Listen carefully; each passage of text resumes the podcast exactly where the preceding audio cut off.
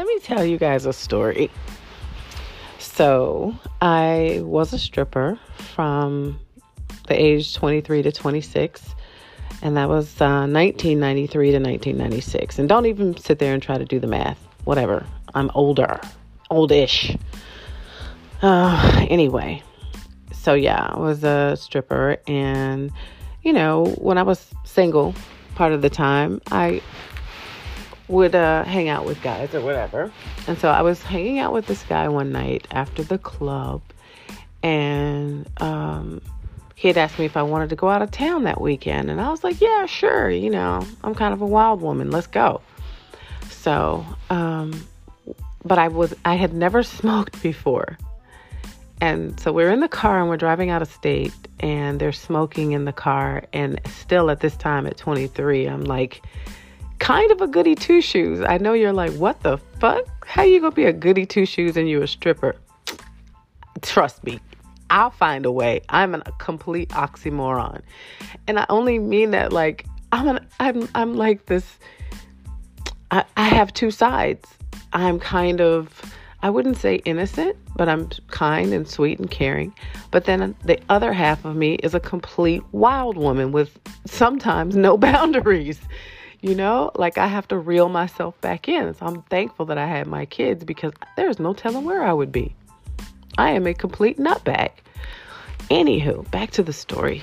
Um, so we're driving out of town, and you know the windows are rolled up. They're smoking, so it's filling up in the car, and I'm coughing. I'm just uncomfortable. I can't stand it. I'm like, oh, weed is bad. It's marijuana. It's bad for your brain. You're gonna rot your brain cells out. Like I was that. this is your brain on drugs. And I'm thinking about the egg frying in a pan and shit. Like, oh my God, this is terrible. Can you roll the window down? And so I'm bitching and I'm complaining and I'm like, but I'm really, it's really like not that big of a deal. I'm like, could y'all please just put that out until we get where we're going and then just smoke outside? When I tell you, homeboy went off on me. And he got so mad. We were about two and a half to three hours outside of Georgia now. He literally pulled over to a rest stop and left me there. I can laugh at this now. He left me there. I had to call my ex boyfriend, not going to say his name, to come pick me up. And he came in and he picked me up. no, that's not even the kicker. We're talking like maybe 20 years later. I see this, I meet this guy out somewhere, I don't know. And we had like this instant connection, this instant vibe, right? And I was like, so we went to eat and we were sitting down from each across from each other and all of a sudden it hit me. That's the guy who left me at the rest stop. And I'm like, why am I vibing with this dude? This dude is a creep.